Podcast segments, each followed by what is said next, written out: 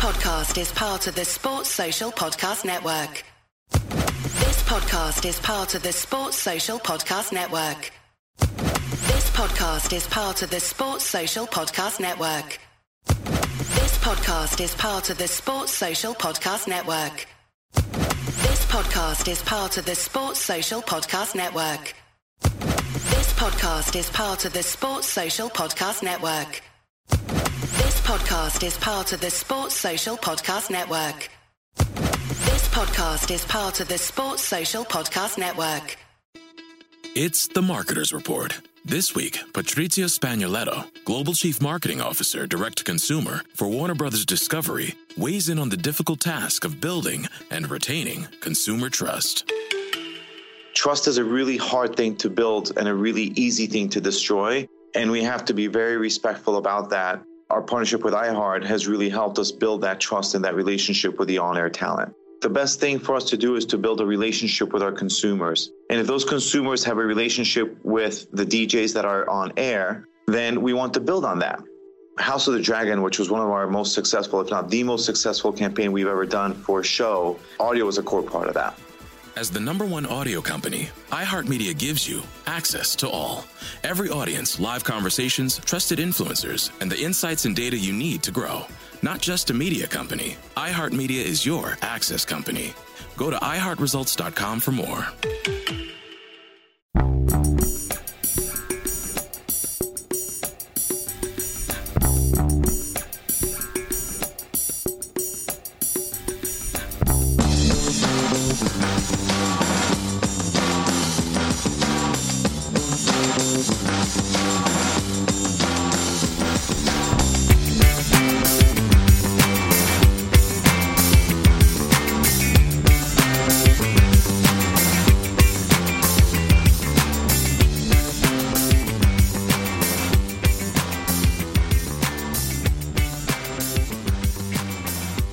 Welcome to Celtic State of Mind. This is the Celtic State of Mind Bulletin.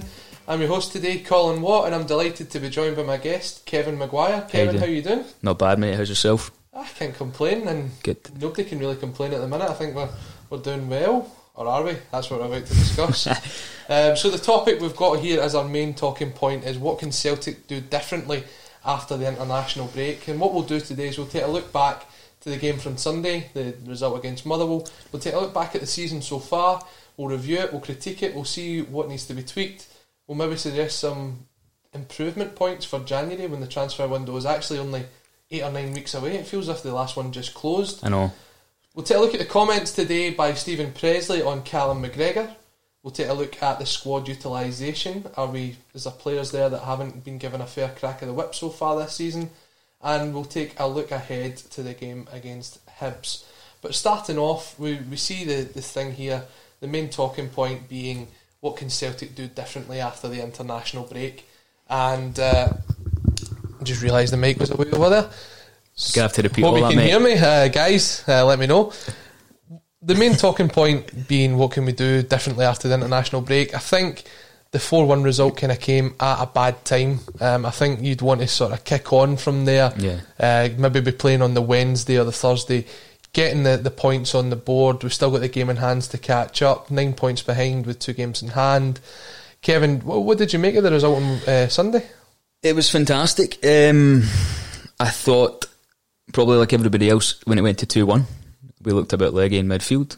Uh, I don't think we'd, we'd kept control at that part of the game when it went to 2 1. Um, but thanks to to Mr. El popping up with a goal, I think that changed everything again and, and settled everyone back down. Um, what you were saying about maybe coming at a bad time, I'm not so sure because you've got to remember the week before we won 2 0 in the, the Scottish Cup, fantastic result, and then we had a game we thought we were going to kick on against Sparta.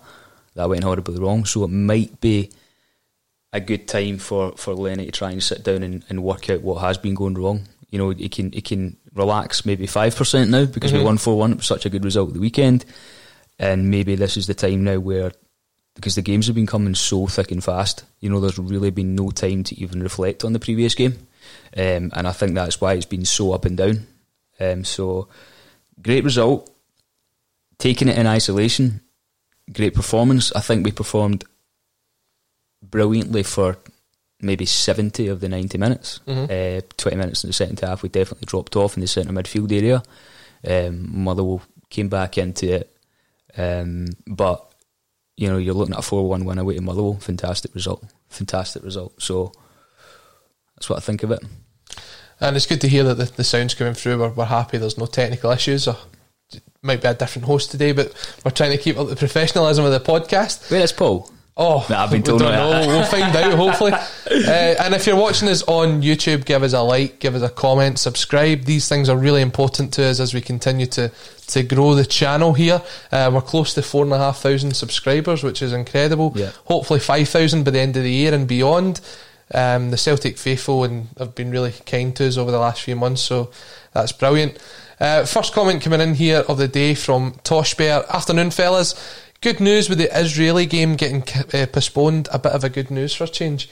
I think I just I just read about this before we, we came on the air. Didn't know that. And it looks as if there's been another outbreak in the Israel camp. So Had, had our players travelled they had travelled, yeah. Where It was meant to be a friendly today at three o'clock between Where- Israel and Norway. So in, in, in Israel? in Israel, yeah. Right, so okay. there'd been quite a few players involved in that. It looks Yeah. like the game's not going ahead. Do you think the most important thing about the international break is, as you're saying, with a lot of games being played and a Yeah. lot still to play, quite a few players are now getting the chance to, to rest and recover and maybe settle themselves into the squad? Yes, um, but yeah, I think I think that's great. But I think the, the most important thing about an international break right now is trying to stop COVID outbreaks. Uh, I think that's the main concern. Um, the likes of Scott Brown, I think this will do him the world of good. I think he's needed a rest. I think maybe could have had a twenty minute rest on on Sunday there. Um, so you know, players like himself, fantastic. Um, players like David Turnbull might be going away and getting a game with Scotland under twenty ones. Um, so I think it'll do him the world of good because he's a player that I think might have been deserving of slightly more game time. Um, so I think there's pros and cons, but right now my main concern is just getting these Celtic players back in without any more without any more getting coronavirus or being involved in squads that have that have had outbreaks. It's the only Yeah. thing I care about right now. I think it really did affect us when Yeah. th- during the last international break. And Massively. Um, some people have highlighted that we look like the football insomniac guys. So yeah, we, we were. We just did the football insomniac podcast All there, right. and you can check that out on the State of Mind's uh, YouTube. But what we did speak about on that podcast last week was the need for international football. And for me, at the minute, I just don't think there is any need for international football. Okay, we're all excited, or most of us are excited for the Scotland game on Thursday night, Mm-hmm. but. I mean, there's now going to there's going to be two other games after that. I think they play Slovakia and they Yeah. play someone else. Just get them home. Get them home. England are playing Ireland in a friendly. They Yeah. played uh, Wales in a friendly before. This this is just completely unnecessary. I just don't understand it. I don't understand the the need for international football during a global pandemic. Um, I don't get the purpose of creating a bubble with your club if you're literally just going to mix with players playing in clubs in every country of the world, joining up with your national team. I think it just throws it out the window because it's not as if the players are returning to their clubs then isolating before they come back into the club. They're just straight back in. So I don't um, I don't see the need for it. Whether it's just uh, all right, mate. There he is. Oh my goodness, we've got a run in here. He's a super, superstar. He's got a new job. Superstar of the show. It's got, we've got to keep him grounded. Aye, you know, you know what Um, happens with these guys once they get a couple of shows under their belt. Definitely. Is is the international thing down to money? Is it down to UEFA and down to money from sponsors and stuff? I probably. Is that going to be the case though for international friendlies? Because when you look at it, what, what is the need for an international friendly? I The idea the of the Nations Nations League League was, was to be friendlies. yeah no I know. international friendly. So not only that, we're, we're sending our own players there Yeah. now. We're we're sending the players that we've got in our own bubble, Yeah. which by all accounts there's certain um, discrepancies that have happened throughout the Mm. season. We're then sending them away on international duty. They're flying thousands of miles to come back, play three games in six days, and then come back and play maybe another three games in seven days. Yeah. It's a lot, a lot of football. Don't get me wrong. As fans, it's fantastic because we get to see football on the TV qu- so often. But yeah, I, I just think it's completely unnecessary. And as you say, I hope that we don't have any more outbreaks within the squad. Yeah, and, and I might be wrong, but judging by the last international break, it doesn't seem like the international um, international teams in the setup are are being uh, are up to the standards of, of club football, particularly at Celtic. Um, they're not matching Celtic in the, the coronavirus protocols. You know, we send them away. Um, I know that Celtic certainly weren't happy with Scotland in, in the way that, you know, what happened with Ryan Christie. Um, so I'm, I'm unsure whether they can they can reach the standard of the of the football clubs uh, across the world. So that's a major concern as well. Um, and you know, up until a few weeks ago when Scotland got themselves into this playoff, um, I don't think any of us enjoyed international football. That game wasn't even enjoyable. So um, at the best of times, it's not fun to watch. And uh, yeah, I would love to see it scrapped. Celtic, the team that are play, paying the wages of all these players, we had to play our biggest game of the season at home without a massive number of players, um, top players, key players, um, through no fault of their own. Uh, and I think that's a major concern. But I don't. There's no way around it. You know, do, do you get to the point where you just don't release the players? Um, was there not? Was there not a team? Was it Salzburg? Didn't release their players for the last. I think so. Yeah. Um, so I don't know, but, but then Celtic have come out and said it's it's FIFA regulations that they must do it. So I don't know where how we can get around that. But um, no, nah, apart from the Scotland game tomorrow night, I would love to see it scrapped. yeah, I absolutely agree with you. Yeah. Um, and obviously, we, we wish Scotland all the best, but Yeah. just all the players to come back home um, and be ready for the next game Yeah. against Hibs. Before we get to the game against Hibs, though, we'll go over the game on Sunday again. Um, you've kind of given us your, your opinion on that. There was a few talking points that came out that we've spoke about on a Celtic state of mind over the last few days, including the tackles on Frimpong, which I, I've not seen anybody yet, even the, the ex referees that have looked at it, have said it wasn't a red card, so I don't know how that wasn't given. But there's always some things that we can work on from performances like that. Um, when you look at the, the goal that Motherwell scored, again, it comes back to the defence not looking as solid as what they, they can be. Um, if you were Neil Lennon taking a look at that squad, what would you take away from that game that needed to be worked on? Um, in terms of Lennon's decisions, or in terms of the players, Both. In terms of Lennon's decisions, uh, obviously I'm not Neil Lennon. Uh, I can't. I, I don't make these decisions, but um, I, I think it was so clear and obvious in the in the, the first period of the second half that our legs were getting tired in the midfield, and we allowed Motherwell to come back into the game. Um, we've got ready-made replacements who can come on, keep the energy up. David Turnbull, guys like that. So that was a slight concern from me. I would have been a wee bit worried if if Elyounoussi hadn't popped up with that third goal, you know, Mhm. straight away. Um, in terms of the shape of the team, I would just love to see Celtic put out a formation that we know is going to happen. You know, I don't think the defence know every game they're going into, whether they're going in as a three or a four, and whether it is a three or a four, it's different people starting every single game. So I think that's that's where the frailties are. I think it's the organisation at the back. Um, I think we've got good individual players. We've shown we've got good individual players. You know, Lenny had a brilliant season last season. Um, it's just the inconsistencies in the formation and in the players starting. And I know a lot of that was due to, due to you know obviously the Rangers game. Bitton missed it.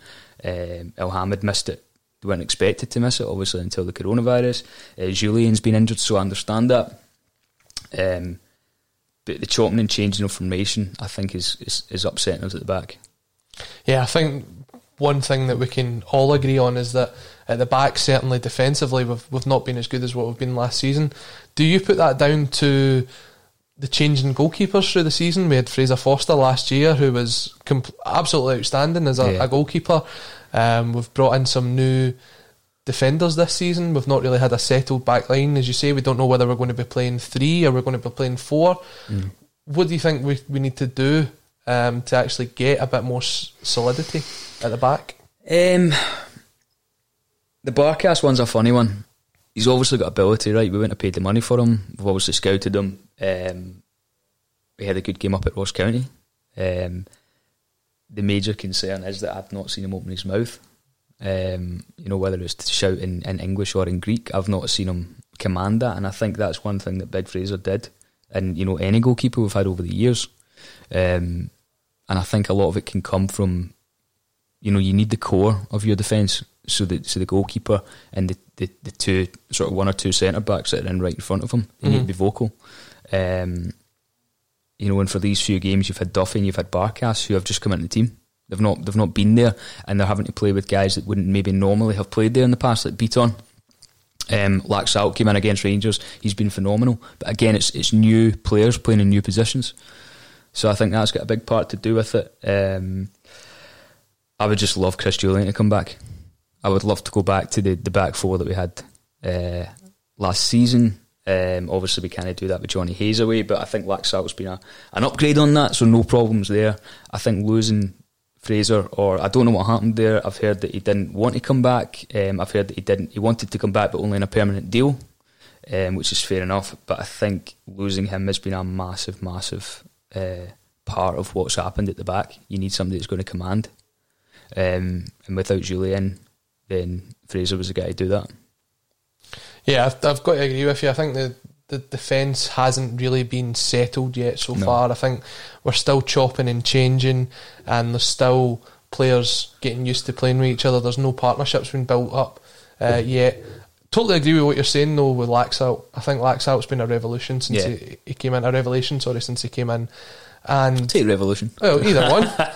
but he offers that more attacking option uh, as opposed to Greg Taylor. Yeah. Now here's an interesting thing when you look at it when we had Greg Taylor in at left back, did that offer more defence? It's the Marketer's Report. This week, Patrizia Spagnoletto, Global Chief Marketing Officer, Direct to Consumer for Warner Brothers Discovery, weighs in on the difficult task of building and retaining consumer trust. Trust is a really hard thing to build and a really easy thing to destroy. And we have to be very respectful about that. Our partnership with iHeart has really helped us build that trust and that relationship with the on air talent the best thing for us to do is to build a relationship with our consumers. And if those consumers have a relationship with the DJs that are on air, then we want to build on that. House of the Dragon, which was one of our most successful, if not the most successful campaign we've ever done for a show, audio was a core part of that. As the number one audio company, iHeartMedia gives you access to all. Every audience, live conversations, trusted influencers, and the insights and data you need to grow. Not just a media company, iHeartMedia is your access company. Go to iHeartResults.com for more. As the number one audio company, iHeartMedia gives you access to all. Every audience, live conversations, trusted influencers, and the insights and data you need to grow. iHeartMedia is your access company. Go to iHeartResults.com for more. Offensive cover than Laxalt, and was the issue more that Greg Taylor wasn't offering as much going forward as what Laxalt can. Therefore, mm. where do you get the right balance? Because you've when we started the season, you would have had um, Greg Taylor on the left and Jeremy Frimpong on the right, and a lot of the ball would go to Taylor, but you wouldn't get a lot from it. Yeah. Whereas now you've got someone that can create like that, but if you look at some of the goals we've conceded lately, we've got the issue where the two fullbacks are so far up the park that we're sort of left exposed at the back at times. Yeah. So finding that balance, we've still not really got that yet. Yes, I mean I think Laxalt takes you back to the sort of engine that Tierney had and mm-hmm. what we've been kind of crying out for. I'm not saying they're the same player at all, but but that's what it is. I don't think the defensive frailties have come from Laxalt. I think you look at his performance, um, winning the ball back away to away to Lille was absolutely outstanding. Um, he seems to know his position. He can track a runner. Um, I think the problem is maybe when he is up at the park, the rest of the defence don't know each other well enough to know what they're supposed to be doing in terms of positioning. We saw the the was it the fourth Sparta goal mm-hmm. last week when the Frimpong, who was playing right wing at the time, had two guys to mark at the back post, and if you freeze frame it, the rest of the defence are at the bottom right hand side of the corner. Uh, sorry, the bottom right hand side of the screen. You know the centre backs are nowhere to be seen there. So I don't think that the problems are coming from frailties in the fullbacks. Um, I think even Lennon spoke about it as well. Cal McGregor spoke about it after the game. We need to play as a unit. We need to defend as a unit, and everyone needs to know exactly what they're supposed to be doing. I've got no doubt that the ability in the squad is there to be doing better than we are defensively, uh, even with the players that we've got out. Um, but there seems to be some sort of miscommunication I don't know. I mean, you saw as soon as Forster came into the team last season, he played him straight at Ibrox. Mm-hmm. And Jullien, I think, had his best game up until then in a Celtic jersey. He was absolutely outstanding. Um, and I don't think that's a coincidence. I think building right from the back and building the unit that way, then you get the stability. So the lead topic we've went with here is what can Celtic do differently after the international break, and we look as if we will be bringing back some players from um, injuries. Look as if Mikey Johnston's not too far away from fitness. Jullien hopefully coming back into the squad. Uh, Fraser, uh, sorry, Fraser Forster, James Forrest. Don't excite me. I know Fraser Forster. We've signed him. Um, James Forrest still going to be probably the new year. By the looks of things, before we see him.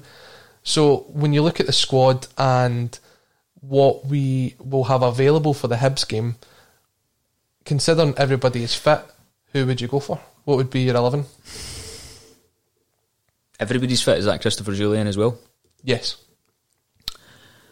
Do you throw Barkas back in? Well, that's the question. Paul asked me this on Sunday when we did the hmm. game, and for me, I think now it's time for Barkas to come back in. I think he's he's had his time out. He's had the time working with Stevie Woods. He's understand understanding the game here in Scotland and what it entails. For me, I think it's time for him to come back. And I'm not saying Bain's been terrible. Hmm. I think he's he's done fairly well in his time that he's had the jersey. But if you look at overall, you're hoping with the money that you spent on Barkas that he's a better Yeah. goalkeeper. Yeah, you'd hope so. So I hope so as well. So maybe Barkas back in. Jullien, Ajer, Laxalt. I think that picks for itself if they're all fit. The big one being the right back. Then do you go with Frimpong or do you go with Elhamed? Um, difficult, difficult. Um, normally, I would I would always say when Elhamed's fit, play him at right back. But I think a couple of times this season we've seen a few frailties, particularly against Ferencvaros. There's been a few times this season that he's looked slightly frail at right back, but I think the right back's not the problem area. I think pick and choose on the day whether Lenny wants to go for something that's slightly more attacking or whether he's got an idea in mind for, for a right mid that's going to play. So then Frimpong plays at right back. I don't think that's a problem. Um, so I'll leave it up to him. So what would you say is Frimpong's best position then, personally? Do you see him as a more attacking option, as a, a right winger, as a, a right midfielder? Or do you think he can develop into that right wing back role? I think he can certainly develop into the right wing back role. Um, there was a game recently watching. I'm saying a game recently watching the telly at Celtic Park, but that's been every blooming game. um, I really noticed Frimpong's defensive qualities in getting back. His recovery is amazing. Um, positionally, uh, he's. I think maybe he's got a wee bit to learn. We know that he's not maybe so suited to the defensive side of the game, but his recovery and his speed to get back and bail people out sometimes. Um, like, see if you're watching that um, the goal that Ferencvaros scored to win the game at Celtic Park. See if that's Frimpong against the guy instead of Elhamed. I think the the, the, the bottom not- line from away. that was just the ball should have been cleared out. Yeah, It very should have true. been out the park. It Very should have been true. Rose that. Very take, true. take no risks. And I think sometimes the goals that we've conceded this season have been defenders maybe taking a risk here and there. Yeah. If I think back to the, the penalty that Ham, uh, Kilmarnock got at the start of the season, it was just a case of the ball should have been cleared and not the, the player shouldn't have been Aberdeen brought down. game. Aberdeen game, game management, things like that. Yeah. Is it a confidence thing for the back four, do you think? I think it's a confidence thing, yeah. I, I, think that's all it is. It's a confidence thing. Because when you're confident, you know what everyone's supposed to be doing. You've got trust in the guys around about you. I think they can clearly see that that's that that's. Um, I'm not saying they don't trust each other, but it comes across like they're they're not used to each other, which they're not. They're not used to. You know, we've, we've changed goalkeepers already. This you know this this close into the season. Um, yeah, so yeah, it's a massive part of it. A massive part of it. So we've got the back four. Yeah. We've got the goalkeeper. The midfield seems to be one of the big talking points this season. Mm. There's a lot of players who we think maybe should have got more Yeah. game time so Yeah. far this season. Guys like Turnbull, which we've spent three million pounds on. Ismaila Soro, who we haven't seen a lot of. I think he's looked very good in the very few pre-season games we've seen him in. Guys uh, that were being mentioned on this uh, platform before, like Luca Connell, Ewan Henderson, a lot of guys that really haven't seen a lot of game time. Yeah. So far, the the three we've really seen in there, McGregor and Ntcham, Brown. If you're lining up against Hibs, who would you have in your midfield? McGregor, hundred percent. Do you think the criticism he's had this season's been warranted? Um, McGregor's not been at his best, but he's an absolute class act. Um, he's a winner. He's a delight to watch. He's a fantastic footballer. He's such a great asset to this team. And um, you'll remember the, the, sort of few games that we had at home in the season before the Rangers game. Callum McGregor scored a couple of really important goals in those games to drag us back in. I think we were 1 0 down against Livingston, and McGregor stepped up. It was mm-hmm. another game that he stepped up as well. Um, so I think criticism, certainly you were talking about Stephen Pressley criticising I think that's unfair. Um, and he's a winner. So, no, I think um, Cal McGregor's got to be in there.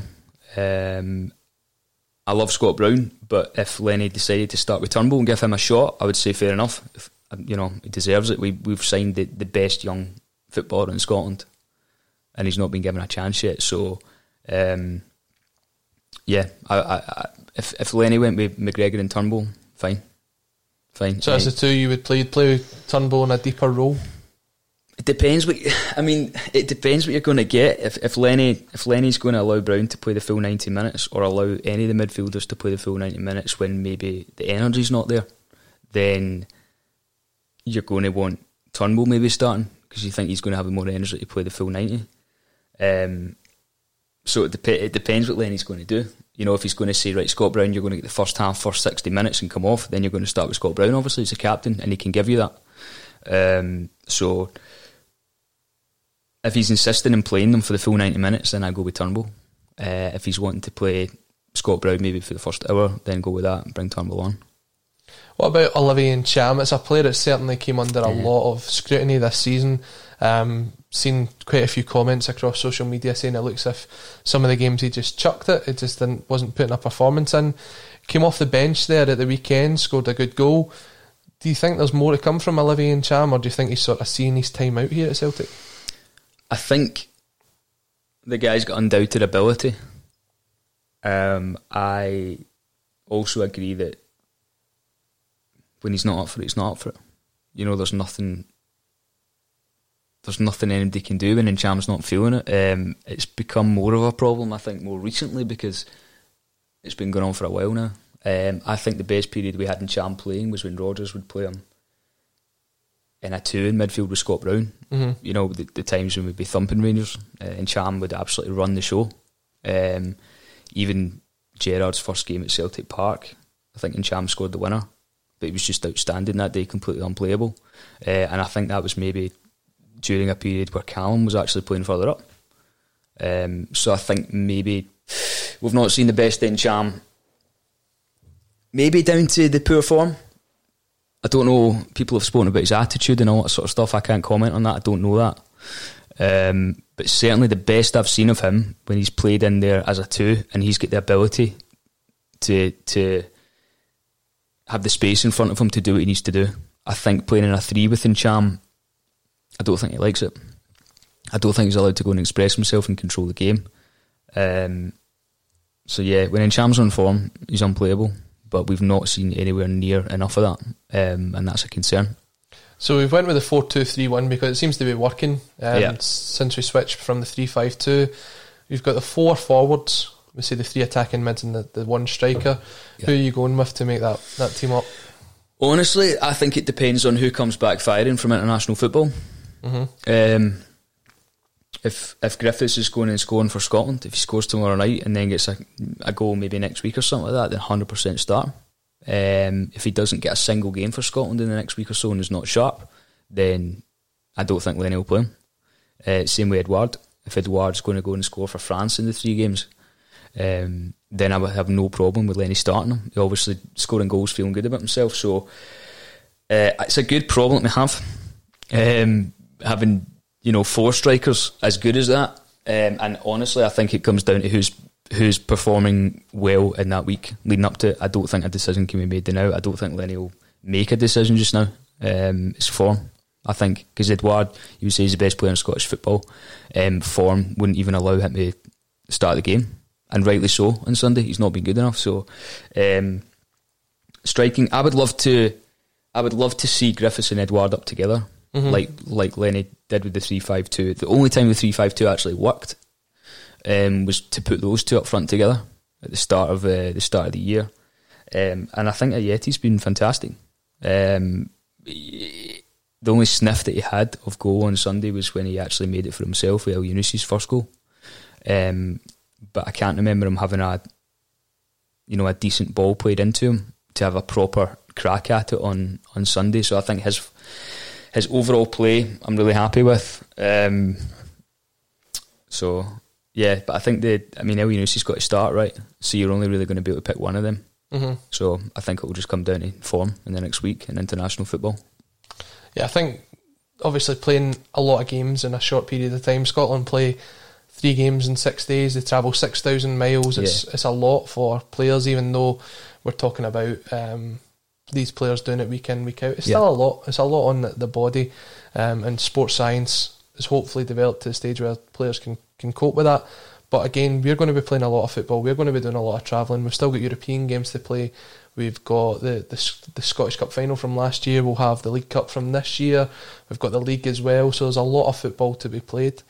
And there'll be a lot of time for you guys watching along to join us on a Celtic State of Mind during these games. We do go live every match day, 30 minutes before, 15 minutes at half time, and 30 minutes after, getting your feedback on how you think the game's going to go and how it has went. Usually it's Paul that will be hosting it, and we've got a range of different guests that come in and join them to give their feedback as well, just like you guys are doing right now on social media. And I'm just looking at some of the comments coming through here. Uh, Red Scotland brings up the point Celtic has the three best strikers in Scotland. Celtic has the best midfield options in Scotland. Celtic has the best defence in Scotland when on form. This is down to us. We. We need to. We don't need to look elsewhere. Basically, I thoroughly agree. I thoroughly agree. If we can pick our best 11 on form, we're the best team in the country. Um, but it's not been happening. So, what do you do when you've got the best strikers in Scotland but they're not firing? I, I think that's got to come from the manager. So then, when you look at that and what Red's saying there, having the best squad, Mm. when you're not on form and when you're not firing, You need to use them right. What does it come down to? Does it come down to the way that we're we're lining up? Does it come down to the way that um, we're basically setting the, the team out? There's a lot of things that need to be looked at, certainly between now and the Hibs game. And let's be honest, it's a ground that we've not won at in I think four or five years. In so it's it's a big big task to go to, to Easter Road and It's get one. the It's on. points. It's on paper one of the toughest. You know, the toughest uh, league games of the season, um, and it's probably the only team that we've not won in the league away to. And you were saying four or five years at least. Obviously, we won the Scottish Cup there a year and a half ago. Um, yeah, I, I, I don't know.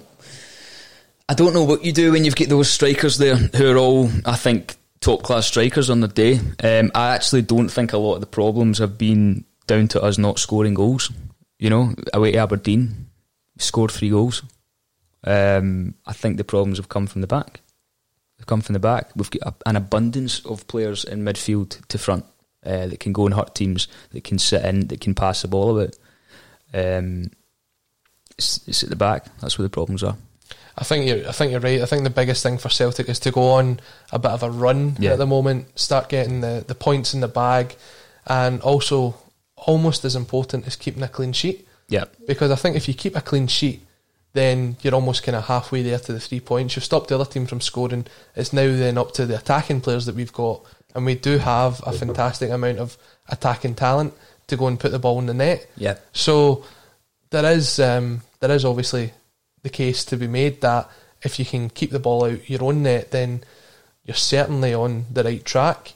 And this this if I look back to some of Hibs' performances this season when they came to Celtic Park, I think for me it was certainly one of the best ninety minutes I've seen from Celtic Yeah. so far this season. Yeah.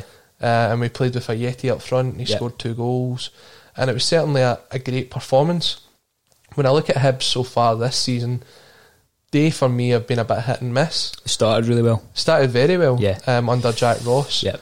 and they got a fantastic point against Rangers, Yeah. where they highlighted their defense, defensive the first team to score against Rangers Yeah. this season in the league. the two goals. Yeah. So they are certainly going to have their tails up. They're going to come out. They, these teams always raise their game Yeah. for. Would, would you say we are worse defensively now, or more frail at the back now than when we when we actually played them a couple of months ago at Celtic Park? Would you say they are now more enthusiastic about coming and having coming and having a go at us? Would you look at Celtic now and say that, or do you think, nah, we've not got any worse at the back? It's just exactly the same. I would say that teams are looking at Celtic at the moment, Yeah, and they're thinking that they've got a chance of getting something here, home and away. You take a look at when Livingston came to this to Celtic Park this season, they certainly did have a go. They they weren't playing ten men behind the ball, which a lot of teams tend to do. yeah, They were certainly coming out and they were having a go, and they were thinking they can get something. I think Hibs will be the exact same. yeah, But what I do think is that it does play into Celtic ha- Celtic's hands quite a bit because we seem to be very good on the counter attack. yeah, When you look at that side that played um, against Motherwell on Sunday, before the game I was saying that it was two attacking lineups. Motherwell went with three up front. yeah. They were certainly there to have a go at Celtic, It suited us. and I think that does suit us. Yeah. So maybe this is a game where we go to Easter Road and we get the points because we're not trying to break down the ten men defence that usually comes up against us in the league. Yeah, And I think that might be a good thing for Celtic at the time. But we do have to work on breaking those 10 men down because as you continue to go on a run, eventually the confidence of sides that come up against you will drop. And in that case, they will put the 10 behind the ball. So yeah. it's a bit of a catch 22. But I think this game on next Sunday, uh, next Saturday, sorry, um, I think be a we'll good win the game. us. I think we'll win the game. I think we'll win the game, and I think if you can bring in, you know, if, if Jullien is fit, if Ajer stays fit, uh, if Barkas comes in, and if we win the game with those three in the team, then everything changes. Everything changes. You get a bit of momentum. It'd be two tough away games in a row that you would have won. Um, I mean, I'm sitting here saying this just now. Anything could happen. You know, we could we could be coming away with a defeat, and none of this matters. But it's these fine margins. It's honestly these fine margins. And going back to the point about the defence versus the attack, against Sparta last week, see when Griffiths scored, I honestly thought there's no way we're not getting another goal and getting a two, at least a two each out of this. The problem was we were sold again at the back from an individual error, and that I think that's been the trend.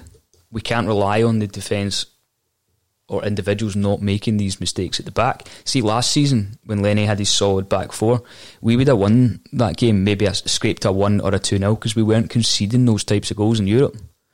Um, we were difficult to break down, so the problems aren't up top. Um, I think if Hibs come and have a go at us, I think we'll outscore them. Um, Could be an interesting game then, Yeah. certainly. yeah, So if you are watching us on YouTube, on Facebook, on Periscope, definitely drop your comments in. We're going to try and go through them as we go through the broadcast, and that's exactly what Jaffa Cakes 2019. Jaffa Cakes love that. A Jaffa Cake fan? uh, yes, yep. Yeah, go with that. Is Yeah. that a cake or a biscuit? Oh, it's definitely a biscuit. Biscuit, okay. Yeah. We've only been good for the first 45s. They've no legs in the second half. Under Rodgers, we've had the fittest squad in Scot- fittest squad in Scotland. Not anymore. I think that has been certainly something that you can see, but I don't know how much of that comes down to how fit the guys are, as opposed to maybe playing a lot more games than what they're used to be playing in a short period of time. We might have the fittest squad in Scotland, um, but it's not being used. You know, we're playing guys that maybe don't have 90 minutes in them. Um, so, if if we're making changes at the right times when we feel that we are losing the midfield, you know, in you know in the second half against Motherwell, then we're able to use the fitness levels of the entire squad, and that's what I don't think we're doing. Um, so, yes, I totally agree. Uh, Rodgers did have the fittest squad in the country. I don't think we've got that now, but I also don't think we're using the squad that we do have as well as we possibly could be doing. Um, someone that has been getting a, a lot of comments in here um, so far, certainly on this broadcast, is David Turnbull. And you mentioned it yourself, you would maybe start him away to Hibs. We've signed the best young player in Scotland. The best young player in Scotland. We've paid a lot of money for him. We've tried to get him for two years. Why can't he not come into a team? I, I don't. I don't understand it. I don't know what's going on behind the scenes. Maybe he's been rubbish in training. I don't know. Um, but I don't think it's a gamble. I don't think it's a gamble putting the best young player in Scotland in an SPFL game. One of the things I think that might go against Turnbull, and I'm not saying this is definitely the case before anyone uh, quotes me on this, is he's not had a lot of football over the last 18 months to two years because of injuries. He was only starting to get back into the Motherwell team before the league was was uh, stopped last season, and then I think he's maybe played two or three games at the start of this season. Can you throw someone that's not had that amount of football after a serious injury straight into the 90 minutes, or He's not The way I see it, cameos. should he be coming off the bench more often? I think there's been should be. time for him to Of course, he come off be. the bench. 60 minutes away to Motherwell on Sunday. They get the goal back. We've clearly lost the legs in the midfield just for that period. Um, bring him on. You know, if anybody knows Motherwell, how to play against Motherwell, it's David Turnbull. Um, going back to your point about match fitness, can we play somebody that's only played a couple of games? Lenny's obviously spoken a lot about match fitness. Uh, we've had strikers this season, you know, Ajeti not deemed match fit, uh, Klimala not deemed match fit. Um, you know, at three o'clock on a Saturday, but can come on at four o'clock to play 45 minutes for the second half. Um, so match fitness is obviously a huge thing with Lenny. Um, but then you look at Laxalt, who hadn't played a single game since summer, comes in and starts against Rangers. So I don't know what match fitness is because if somebody's been playing matches for Celtic this season, I don't understand how they could be less match fit than somebody who's not played for anybody since the summer. I don't know. I don't know what that means. So, um, I don't see that David Turnbull isn't good enough to come in and play for half an hour or an hour. Uh, you're talking about coming back after a serious injury. Um, he scored for Motherwell this season, is he not? Mhm, So yeah. he's been playing. He's, he's been their star man this season. So, you know, Stephen Robinson obviously thinks he's good enough to come in and, and play and fit enough to play. And the only way you're going to get match fit is to actually play. Well, the interesting thing is for me is what will it take for David Turnbull to get his, his run in the side? No idea. Will it need to be a, an injury to, to Christie, to McGregor, to Brown before Turnbull gets in? And I think when he does come in, because he will come in, there's a, there's a lot of games to be played this season, and he will get his, his chance. I'd say it's about keeping that jersey, Yeah. and he has started one game this season, which was away to St Johnstone Yeah. and certainly for the, the time that he was on the park, I'm not saying it was his fault himself, but the team didn't look great away to St Johnstone and only really changed when the subs come on. I think for me, the biggest thing about this season is you can make the five subs in a game. When you've got a game like that and you're trying to keep the guys fresh, use them. Yeah, no, definitely. I mean, we're not tacticians. Maybe there's a role that David Turnbull isn't covering right now. You know, if he's going to come in and replace Brown, maybe there's an area of the pitch or a certain part that Brown covers um, in certain situations that Turnbull doesn't cover. Maybe there's, I I mean, we, we still don't know what Turnbull's position would be in the Celtic team. Um, so, What do you think his best position would be? uh, probably attacking midfielder, sitting in front of Brown and McGregor, or sitting in front of two players are playing there. Um, I've not watched a lot of David Turnbull for Motherwell. Uh, you know, obviously when he first came to to Celtic's attention, it was towards the end of not that season there, but the season before, and then the rumours started. So I hadn't actually watched a lot of them that season. I know he'd done fantastically well for them. Um, so I'm assuming his best position is going to be attacking midfield in a in a central role. You know, if somebody's out there that can correct me, um, but um, he's never going to get match fit if we're not going to give him a chance. I, I He's obviously got ability. He's obviously got ability. So Yeah, I, I, I agree with you. I think he's a more attacking minded midfielder. Um, he certainly scored a lot of goals Yep. in his time at Motherwell, and there's a fantastic documentary about him and his recovery on um, Motherwell's. YouTube channel. I highly recommend a lot of people go and check that one out. Now, David Bradley brings up a point here, and I'm not necessarily saying I agree with him here, but it is something that is in the papers today, and it is uh, came from an ex Celtic player, uh, Steven Pressley, who has came out and says that he reckons Callum McGregor shouldn't play for Scotland on Thursday night. His reasons being that although he is a fan of Callum McGregor, he doesn't think that he has the ability to defend and to counter with speed, and he hasn't shown that this season. Now, so far this season, I've seen Callum McGregor play attacking midfield. I've seen him play. counter with speed. You want to watch him against? Was it who was it we played at Celtic Park? Was it was it the what was the goal James he scored when Cal McGregor took the ball from his own half and ran and ran and ran? It was a home game. Was it either Motherwell? Motherwell or Livingston, one of the it, was, two. it wasn't Livingston. Uh, it would have been Motherwell at home. And McGregor, McGregor's one of the best footballers in the country at counter attacking with speed and running with the ball. So I don't know where that's coming from.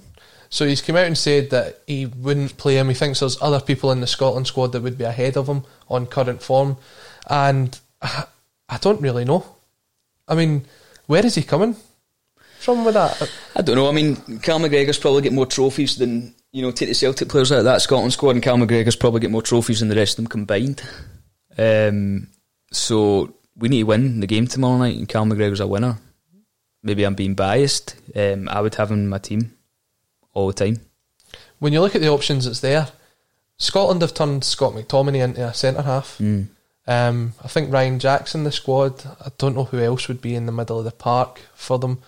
Um, I think Callum McGregor should be one of the first names. For me, certainly one of the first names on the Celtic team sheet. Yeah. And I think he'd be the same for country as well. Um, I, I don't understand the point he's trying to make here. I don't know if it's just, again, an ex player wanting to have a go at Yeah. a current Celtic player. And I feel as if that becomes more and more frequent within the media. Yeah, I mean, there's no getting away from the fact that Cal McGregor's not had. Um, he's not been to the best of his ability that we know he can be at. Um, but certainly towards the beginning of the season, he was the one that was driving us on and bailed us out a couple of times at home. We really needed him. Um, I think he's got outstanding ability at all levels. Um, so yeah, I don't know where that's coming from. Um, I, I think he'll be on the team sheet tomorrow night, and rightly so. I think he definitely can play a centre defensive mid position, which I think the idea being here is that Serbia were definitely the favourites for Thursday night. They'll probably be more attacking. But if anybody's watched Scotland over the last six or seven games, although they've been keeping clean sheets, it has been a backs to the wall job. It's not been that they've been coming out and dominating people. They've been scoring a goal and then defending it very well. So I don't I don't understand it. For me, I don't think that the criticism Callum McGregor gets is deserved. I think the fact that we're not at the games and we're not actually seeing what he does Yeah. off the ball Yeah. kind of contributes to that. Definitely. Um, and obviously he'll be up against a guy who he absolutely bossed last year in Rome, Sergei Milinkovic Savic. It's a fantastic game that just just off the anniversary. So of uh, I know, I know, mate. Don't even remind me of it. Honestly, sickening, sickening. Um, so yeah, Cal McGregor's proved that he can play against the, the Serbian central midfielder and have a fantastic game. So uh, I'm not sure any of the other Scotland midfielders can say that. So Cal McGregor's in my team tomorrow night. I'm just reading a comment here. Um, Rido B man, Right. Presley ain't nothing but a hound dog crying all the time. oh, brilliant. Continue to contribute to us. We've got about 10 minutes left on the broadcast today. We want to see what you would play as your 11 for the game against Hibs coming up. We're also taking a look at the season so far and how you'd rate it. Um, if you want to give us a scale of 1 to 10, or if you want to give it a, an A, a B, a C, however you'd like to rate that. Um, but we've got one more topic I want to discuss, which is Andrew Gutman, the left back that we signed. Oh my goodness! Yep. I know what a throwback that Oof. is. Um, he signed, was it about 18 months ago now, in the January window? Yeah, it was with Manny Perez. Manny Perez, yeah. And from that, from since then, basically, he's been back in America. It seems to be that we might be having visa issues getting the guys into Scotland to, to play. He's certainly been playing very well for FC Cincinnati in the MLS. There's quite a few ex Celts that are over there playing well at the moment. When he becomes available, which it looks if he, he will be, to come back into the Celtic squad, do you think he's got a future here, or do you think it's maybe one of them signings that we go, we signed him? Um, first of all, you've really surprised me uh, today coming on here talking about Andrew uh, Gutman. I wasn't expecting that. Um, yeah, do you know what? I don't know. I don't know. I don't know uh, what, we're, what we'll get from him. Um, I was certainly thinking about him during the summer when we were crying out for another left back or for somebody to, to, to come in and um, improve the squad a little bit in that position. Um, so yeah, I hope he comes good. I hope we can we can see him in Scotland.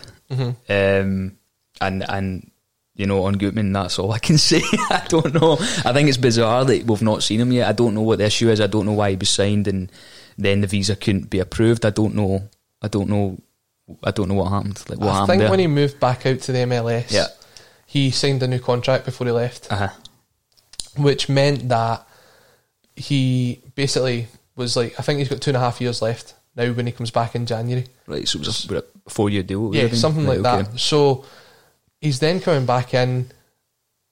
Would he be behind Greg Taylor and Diego Laxalt or Don't know, mate. No, no. I've not seen him. I don't know. I don't know. I've not seen him. Um, do you know what? I've watched him. Watched a few on YouTube, and he's very good going forward. Uh, he's actually scored a few goals. Um, I don't know. That's that's going to be down to to Lenny or whoever the manager is at the time when he comes in. Um, I would like to think he's going to be an asset, or we wouldn't have you know pushed the boat out to go and sign him. Um, but in terms of you know if he's better than what we've got, I I need to hold my hands up and say that I've not seen enough of him to make that decision. Um, same with the boy Manny Perez. Yeah, I think Perez has probably got less chance of making it through at Celtic as Gutman has. I think Yeah. Gutman's certainly played a few pre-season games for us as Yeah. well when we've been Yeah, over in Europe. yeah, So it's an interesting one. I think it offers a, another dynamic to the squad if he's able to come in. Um, we- we've not seen a lot of him, but someone that you'd probably want to see in and around the squad. I always think that the squad should have three players that can play in each position. Yep. And at the moment, when you're looking at left back, if you had an injury to Laxalt or to Taylor, then I think we're pretty weak in that position. yeah. No, it's, it's very very true. Um, going back to what you were saying about positions, I would love to see big big Chris Ajer getting a game in midfield just for a game, just to see how it would go. There's a few comments Fantastic saying they midf- think he would play You know, well as a defensive midfielder. Well, that's what he was. That's what he came through as in Norway. Um, I think he'd be outstanding in there. I'd love to see it. I don't know why I've just fired that back at you after firing Gutman at me. Um, but yeah, no, you're totally right. We need we need cover at left back. Um, we'll certainly get enough cover at right back when everybody's fit. Um, Centre backs when everybody's fit. I think we've just just about got enough cover in there. Mhm. Um, I know we let Big Jozo go. I'm not sure whether who we brought in is an upgrade on that, even if Jozo's injuries um, held him back for a few seasons. Um, and obviously, if Laxalt, we're not keeping him. Might not keep Or him. are we? Well, fingers crossed. But um, I think we need to do whatever we can to keep him. Um, yeah, I, I, I actually don't think Taylor's that bad either. I think Greg Taylor's a good player. Um, I, maybe he's not the. The problem is nowadays that you need the engine. You need the engine going forward. You need to be rapid. You need to have the strength. You need to get crosses into the box. Um, and maybe that's not Taylor's game. Well, Bromsgrove boy agrees with you on Periscope. He's saying he's not a Greg Taylor fan at all, but his contribution stats are excellent. So maybe there's a lot to be said about that. Yeah, Um, certainly, when you look at it, the main talking point today is what can Celtic do differently after the international break. Um, it then comes down to a, a point that's been made in the comments: Is it make or break this Hibs game for our season? Do you think if we lose this game against Hibs, then we're certainly on the back foot? it's unthinkable. Honestly, mate, it's unthinkable that we lose this game. 12 points behind, two games in hand. Well, you were, you were assuming that Rangers would then beat Aberdeen because they play after us on the Sunday. It's unthinkable not to win that game of Hibs. It really is unthinkable not to win it. I think we will win it. Um, I don't know because the problem is right now I don't see these defeats. These defeats wouldn't be a one-off. You know, it's not like bad performances be a one-off in previous seasons where you've got the crowd behind you, you've got the momentum going. You know, you've got guys that are, that are busting a gut to play week in, week out, and look completely on form that would be the biggest concern instead of the if we were to get beat instead of that result in isolation. Um, where it would turn round from there, I don't know. I really don't know. Um, it's it's unthinkable to get beat. in your own opinion, going up to the Hibs game, are you feeling confident? Do you think that we can get the points? Can we get the points? Yes. Am I confident? No. Um, but do I believe we have the ability to go and get three points there? Of course, of course. If we turn up, we'll get the three points. Uh, if we can cut out the stupid mistakes at the back, we'll get three points. Um, and said it ten times already, not getting the three points. I can't even think about that. I can't think about that going further behind, and then we obviously lose the game in December again because of the Scottish Cup final. Mm-hmm. So that'd be another game in hand. We'd have to make the points up. So by the time we go to Ibrox, we could be fifteen, you know, points behind, or you know, it could swing the other way. It could completely swing the other way. So Lenny's got to get the team right. We need a bit of stability at the back. I think if we can do that, I think the forward players will turn up. I think getting Tom Rogic back to form is massive. Um, and mate, every game of football, it changes every single week. You know, it can go from a complete low to a complete high. We get a good result against Hibs, another team slips up, then you're thinking, right, this is us now, we've got it. So, I don't know. We did ask for your points on social media, and we've certainly had a lot of comments coming through. We are going through them, um, and we'll try and get back to as many as possible in the, the few minutes that we have left on the broadcast. We did ask for a, a rating for the season so far. This kind of summarises a lot of the comments that's been coming in. Season so far has been poor, 6 out of 10. Now, in poor 6 out of 10, it shows the standard that Celtic are setting for themselves, certainly over the years. Um, and like if it was a 6 out of 10 for a lot of other teams, they'd be very happy with that. But as Celtic, we've set the standard so high that anything less than a 10, especially this season as we go for 10, then it is a bit of a it's a disappointment for fans, certainly. Are we taking last season's Scottish Cup into this season's rating? Go for it. Yeah? Yeah. I don't even know where to start. It's been so long since we've been behind on points in the league that it's difficult to rate the season so far and not think about how we're playing and what it could turn into either way. So, based on I, I can't give you a, I can't give you a rating, mate. Based on games so far, I think European games um, at home have been very poor. Mhm. I think that there's you know there's no disgrace in saying that. Uh, comparing that to last season, European games at home is just night and day, apart from Copenhagen. Um, so I mean, you, you want to compare last season's to this season's European games at home. You're looking at one and ten. You know, just the European games at home. But uh, league form, it's not been great. It's so inconsistent, isn't it? It's not been great. Um, we won the first Celtic Rangers game of the league last season. We were beating the likes of Aberdeen away from home. It was at the game last season. What, what month was it? Was it October, November? We went up and we were 4 0 up in the first half. Yep. So again, when you're comparing those, it's night and day. Um, so not great, but certainly not unfixable. I think that's the, that's the main point here. Yeah, We, certainly doable. something has to happen very quickly. Um, And the good thing is, we know we've got the squad to do it.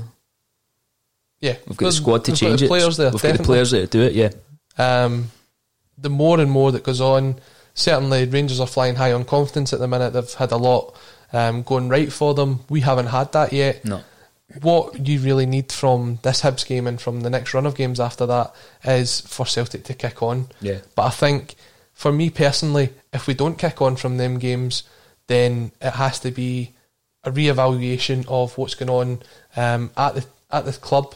Whether it be that we, we look to bring in a, a new manager, whether we bring in new coaches, whether we bring in something different to change it up. Because this season for me is just so important. To not win the ten now would be completely unthinkable, um, and especially now that if you don't win the league, then the emphasis turns to, to Rangers. They've got a sort of easier access into the Champions League. The gap then becomes a lot closer than what it is now, and for me, the, the momentum's then gone. I think we've got to keep riding this momentum as as long as possible. Um, and certainly, as you mentioned before, there is the players in the team that have got this winning mentality, have done it before, and we hope that they can use their experience to once again do it again. the Um, manager's done it before. Yeah, The manager's done it before. You know, he's about to hopefully win a treble. You know, from his first full season since coming back. So it's doable. Do you think that the ten in a row thing has had an impact?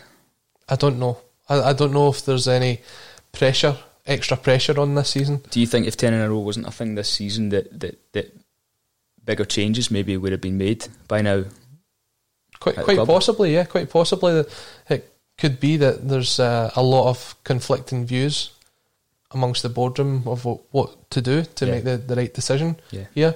Um, there'll be criticism on both sides, no matter what's decided. So it's to me, if we're going to make a change, it has to be done soon. Mm. If we're not going to make a change, then this has to be something shown in the next few games to prove a lot of people, including myself, uh, that there's going to be a, a, a change in the, the side and a change for us going forward. Yeah. But all we can do is kind of sit here because we're now what ten days out from our next game. International football for me, apart from maybe this game tomorrow night, is just completely pointless. Yeah. And we're going to continue over the next ten days to bring you some insight to the Celtic, uh, the Celtic fans' thoughts. We're continuing to look at the comments that's coming in, and we will be here every day on a Celtic State of Mind at twelve thirty with the bulletin. I'll be back next Wednesday with the Football Insomniac. Kevin was my guest today. Check that one out on YouTube. And all that is left for me to say, Kevin, is thank you very much for joining me on the bulletin. Pleasure. Good luck to Scotland tomorrow night. Good luck, Scotland. And hail, hail.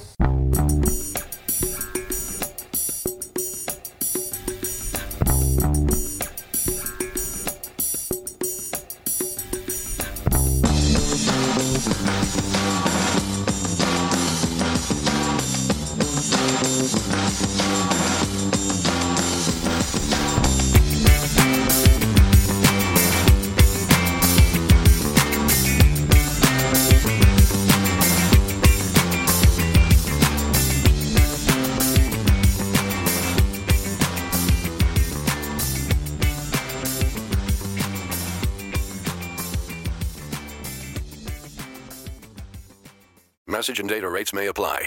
Guys, got hair loss? I know what you're thinking. Should I shave my head, comb it over, wear a hat? Just stop. This isn't 1970. Keep your hair and your confidence because Bosley, America's number one hair restoration experts, can give you your real hair back permanently. Check them out today because they're giving away an absolutely free information kit and a free gift card to anyone that texts EASY to 203203. Dude, you don't have to look like your dad because this isn't your dad's hair loss treatment. People all over the country trust Bosley because they're ahead of the curve. They use the latest technology to give you your real hair back. And the best part? Bosley's permanent solution is protected by the Bosley Guarantee. Let Bosley show you for free how awesome your hair could look with an absolutely free information kit and a gift card for $250 off. Text EASY to 203203. That's B A S Y to 203203. As the number one audio company,